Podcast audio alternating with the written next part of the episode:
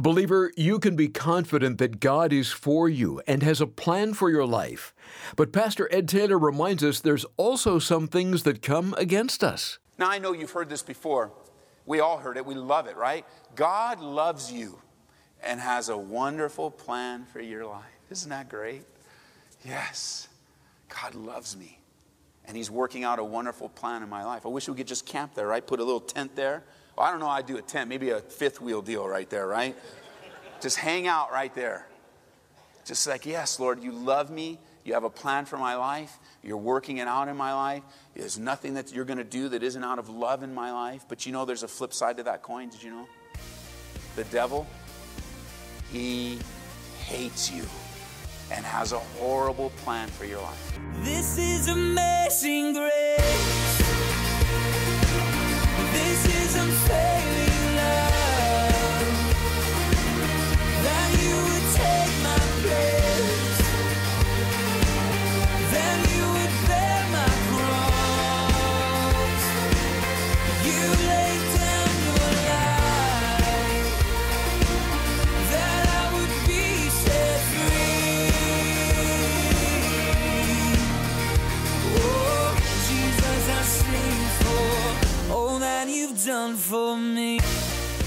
Does it feel at times like the whole world is coming against you?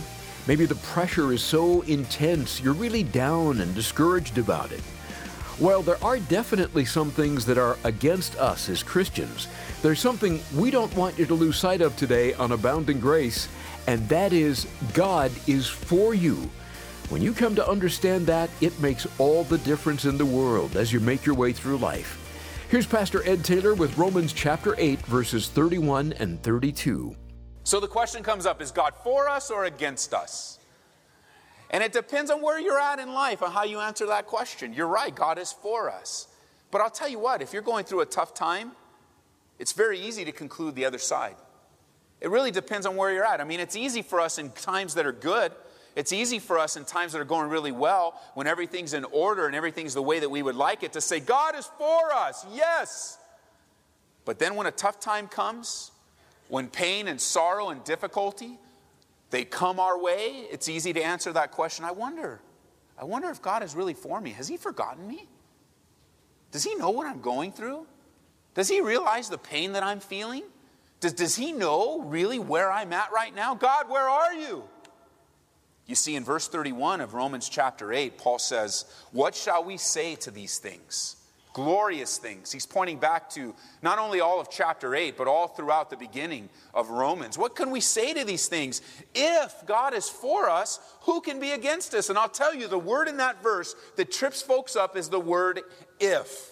Let me just say, from a translation point of view, that Greek word can be translated if, but it can also be translated since, depending on the context. And I think here the translators could have used and should have used the word since. Because you go back to chapter 8 of verse 1 of chapter 8 in Romans, we begin with being in Christ, and he says, There is therefore now no condemnation to those that are in Christ Jesus. I mean, it's a glorious place to be in Jesus Christ, a place where there's no con- condemnation. There, there is no passing of sentence from God. We have been cleansed and changed and purged of our sins, past, present, and future. We, we begin chapter 8 with this glorious notion, this mountaintop of God's word in chapter 8. And he's good. Look, there's no condemnation for you if you're in Christ.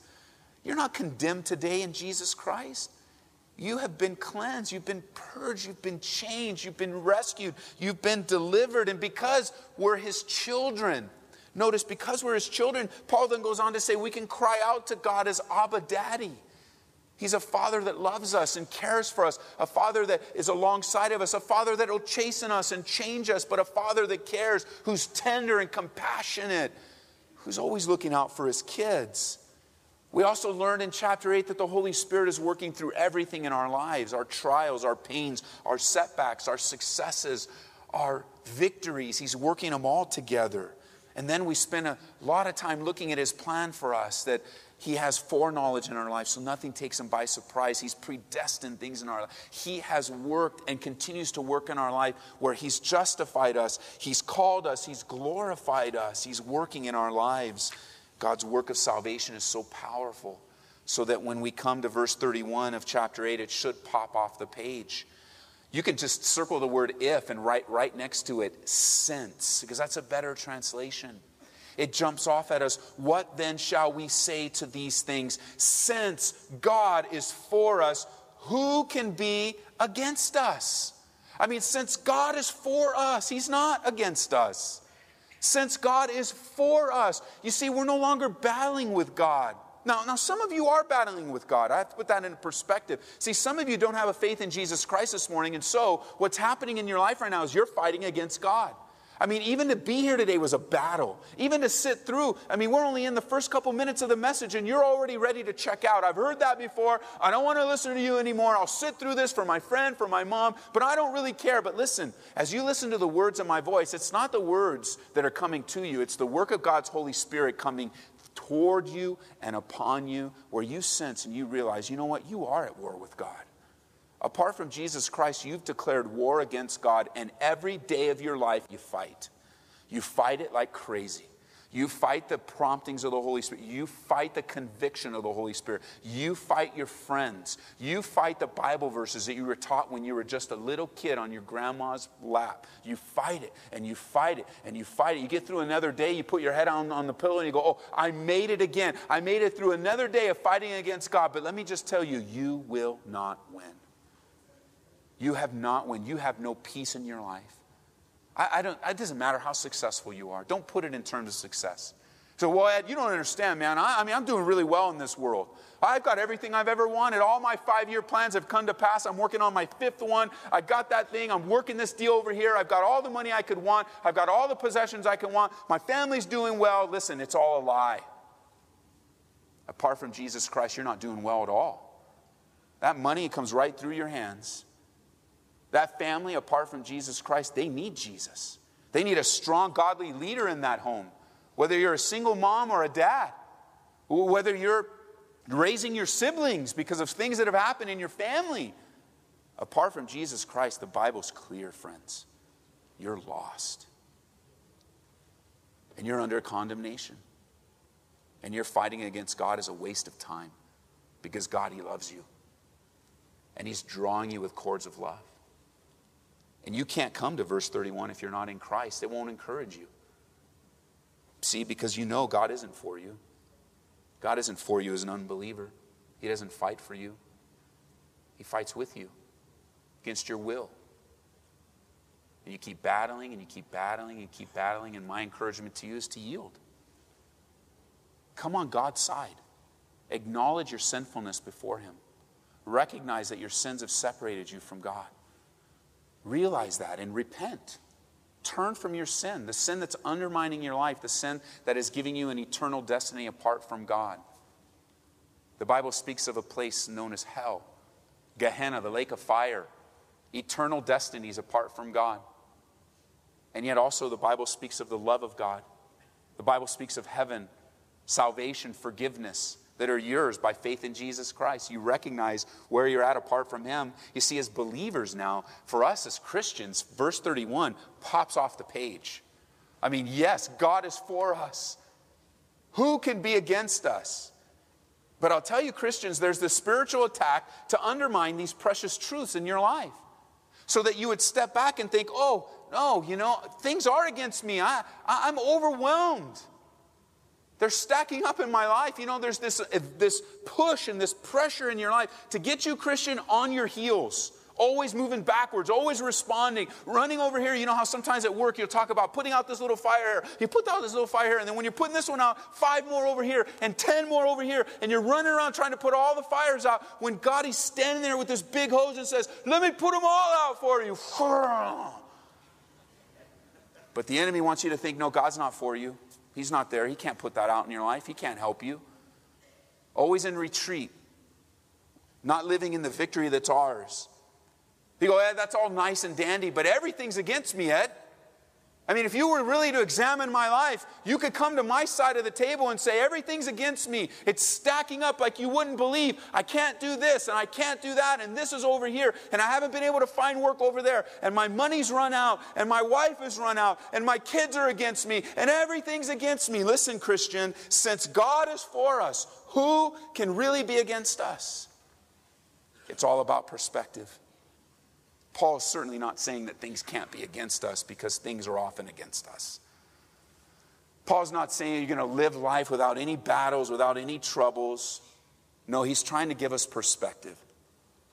You can emphasize one side or the other of this verse. You can emphasize, since God is for us, and you can go through life with great tenacity and encouragement, or you can ask the question, who can be against this, and then ask it yourself. Now, you can jot some things down because I think Paul wants us to understand that things do come against us. And if you're jotting down notes, number one, what comes against us? Well, spiritual enemies, number one.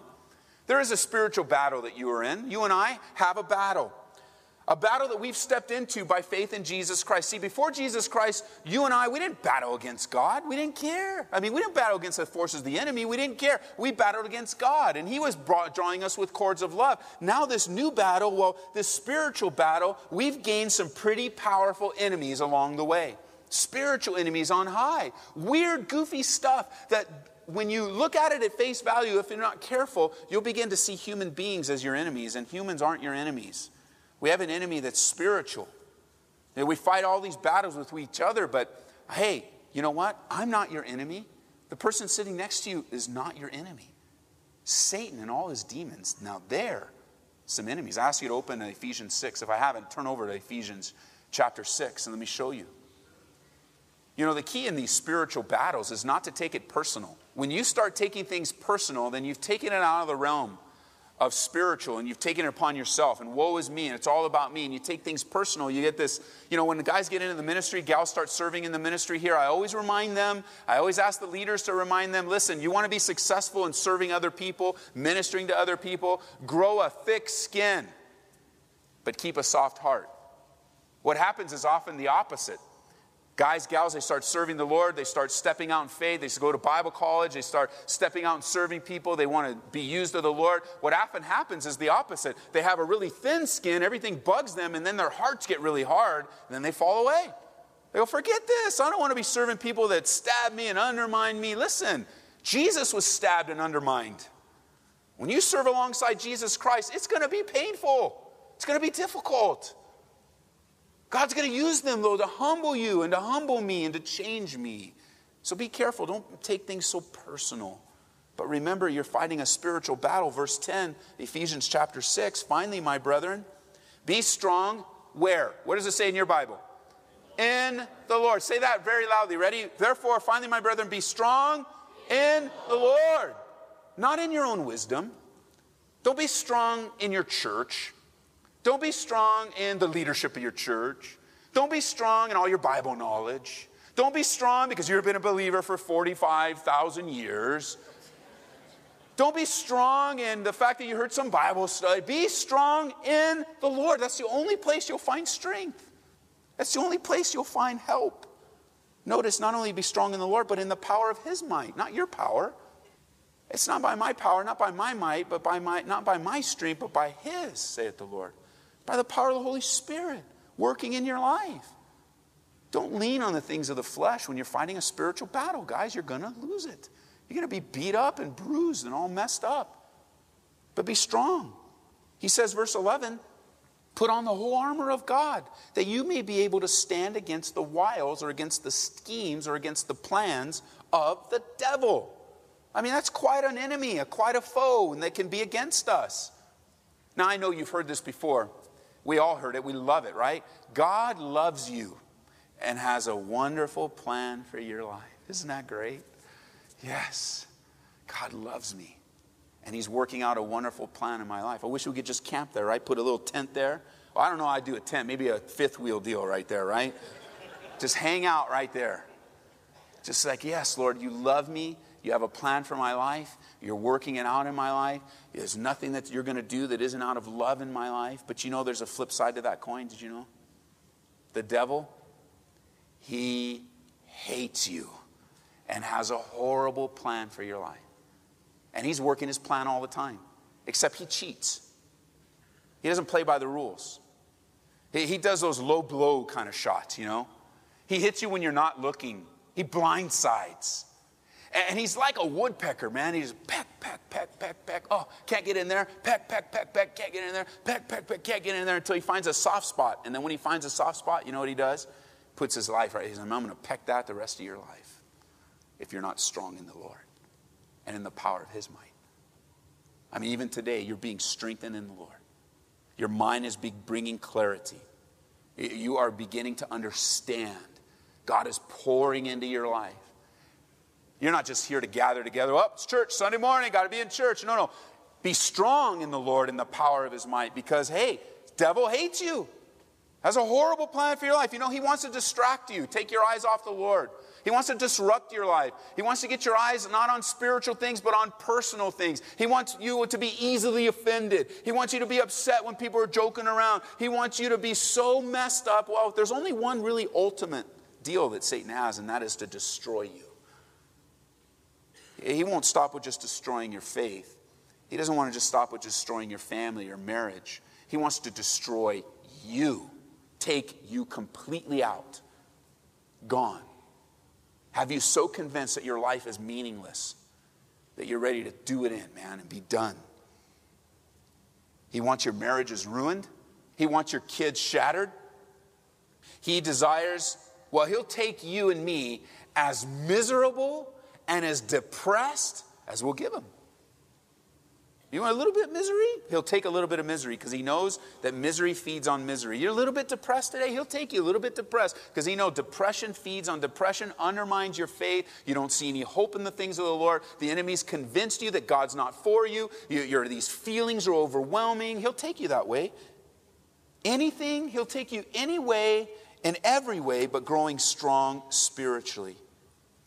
And so all sorts of things can be against us and are against us, especially in the spiritual realm. Satan, he knows he can't touch you. He's bound by God. He can't touch you, the real you. He can hassle you physically. He can shoot doubts your way, temptations your way, distresses your way. But the Bible encourages us. Listen, 1 John chapter 4, just jot it down. Listen to it. 1 John 4 4. You are of God, little children, and overcome them, because he who is in you is greater than he who is in the world. That's the truth. But yeah, things can be against us. Number two, life's situations can definitely be against us. Like when Paul says, since God is for us, who can be against us? It's not that he's saying things can't be against us. He wants us to have some perspective.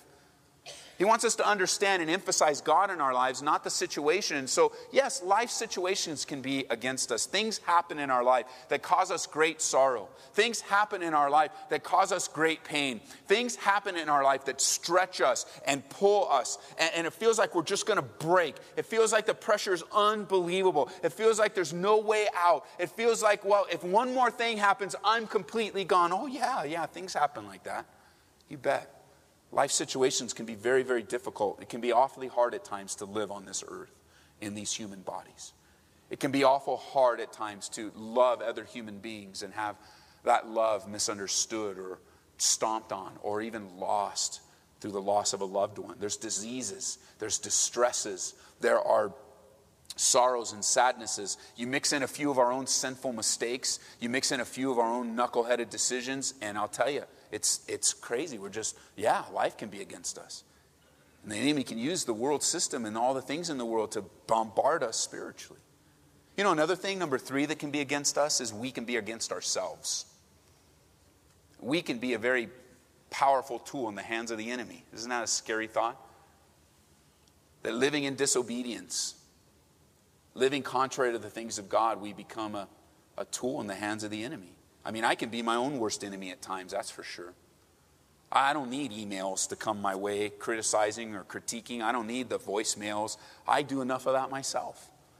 I can beat myself up without any help from anyone else, all right? I know what it's like. I know about my own mistakes. I know about my own stumblings. I know, and I know the weakness of my own flesh, just like you do. You can read through Romans chapter 7 and you can see your own weaknesses. You can see your own difficulties. You can see your own struggles with the flesh, and you can come to the same conclusion that Paul did Oh, what a wretched man that I am. Who will deliver me from this body of death? But listen, in Jesus Christ, you're not a wretch anymore. Isn't that great? You're not a wretch anymore. We've been changed, we've been fashioned, we've been cleansed. Wretch, that's a crazy word, just wretch. We don't use it much. It's just the word itself. I mean, wretch. But we've been changed. Oh, wretched man that I am, who can deliver me? Jesus. He delivers me, He rescues me. When I was sinking in the miry clay, the quicksand of sin, you know who rescued me? Jesus. When I was sold out to the things of this world and didn't have a care or concern about anyone but me, you know who rescued me? Jesus. You know, when I was given over to other substances and under the influence of everything that there could be to be under the influence, you know who rescued me? Jesus. And he continues to do that rescuing work in our lives day by day. You see, verse 31 says, Since God is for us, who can be against us? I mean, the question is really, because God's for us, who can really be against us? I mean, with God's power and God's strength, even though there's this constant tug, this constant pull, who really can come up against God? We're his kids. He loves his kids. Those of you that have kids and people mess with your kids, do you like it? No way. Some of you parents, you better answer no. No way. Rise up in arms. God loves his kids. Jot this down Matthew chapter 26, verse 41. Jesus said, Matthew 26, 41, he said, Watch and pray, lest you enter into temptation. Watch and pray. I know there's a lot of motives between watching and praying, you know, keeping our eyes open, being sober minded. But listen, Jesus puts it down. He says, I want you to watch and pray, church, so you don't enter into temptation. So you can defeat the temptations and the arrows that are shot right at your heart. Watch and pray, watch and pray, because the battle goes on and we get tired of it and we stop watching and we stop praying and we become more vulnerable to the things of the Lord. We just jump right in. Watch and pray. A good reminder as we encounter those things that come against us. This is Abounding Grace, and you're listening to a message from pastor and Bible teacher Ed Taylor. Simply go online to hear it again at aboundinggraceradio.com. Again, we're at aboundinggraceradio.com. If you haven't already downloaded our free app, simply search for Calvary Aurora in the App Store or Google Play. This is a great way to take in a steady dose of God's Word. Here in the month of April, we picked out an excellent book written by Chuck Smith called Faith. As the title would suggest, this book is all about faith and the key to a successful Christian life. Pastor Chuck explains how faith takes you by the hand and walks you from one level of maturity to another. Using examples from the Bible and illustrations he's gleaned from the ministry, Pastor Chuck lays out a strong case for faith. We'll send you a copy with our thanks for a gift of $25 or more to Abounding Grace.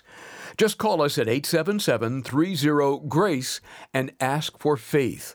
Pastor Ed, we've got a lot going on this weekend at Calvary Church. Can you fill our listeners in? Well, this is one of those weekends we are super excited about. I mean, we're excited every weekend, but when it comes to Resurrection Weekend, when Easter rolls along, there is an outpouring of people that attend church. And we pull out all the stops to serve uh, those that would co- come and hear the gospel and sing with us and and enter into the celebration of the resurrection of Jesus Christ. Everything for us is going to start Friday, Good Friday at noon with a service here at the church. It's more of a solemn service as we look at the scourging and the crucifixion of Jesus. And then we've added services even more than ever to make room just for you here at Calvary Church. Saturday night, we're going to meet at 4 p.m. and 6 p.m. And then we're going to wake up early in the morning, Sunday morning, 645, 845, and 1045 in the morning. Those are our resurrection services. On our Saturday and Sunday services, they're the same. And so, even though we're worshiping on a different day, it really is not the day that we worship is as significant as the moment uh, and the occurrence that we're celebrating. So all five services uh, will be the same. I mean, they'll be a little bit different in the sense that uh, the message will be delivered a little bit differently. The people are different. Uh, the, it's it's going to be great. So come on out. Resurrection Weekend right here at Calvary Church. We're in Aurora, Colorado. We're southeast. Uh, we're right on Hampton, a block east of Biscay. Go to our website, calvaryco.church, for more information. We hope to see you this weekend. Visit calvaryco.church if you'd like more information or to watch our services live if you live outside the area. That's calvaryco.church. Don't miss our next study in Romans here on Abounding Grace with Pastor Ed Taylor. May God richly bless you with His abounding grace. This is amazing grace.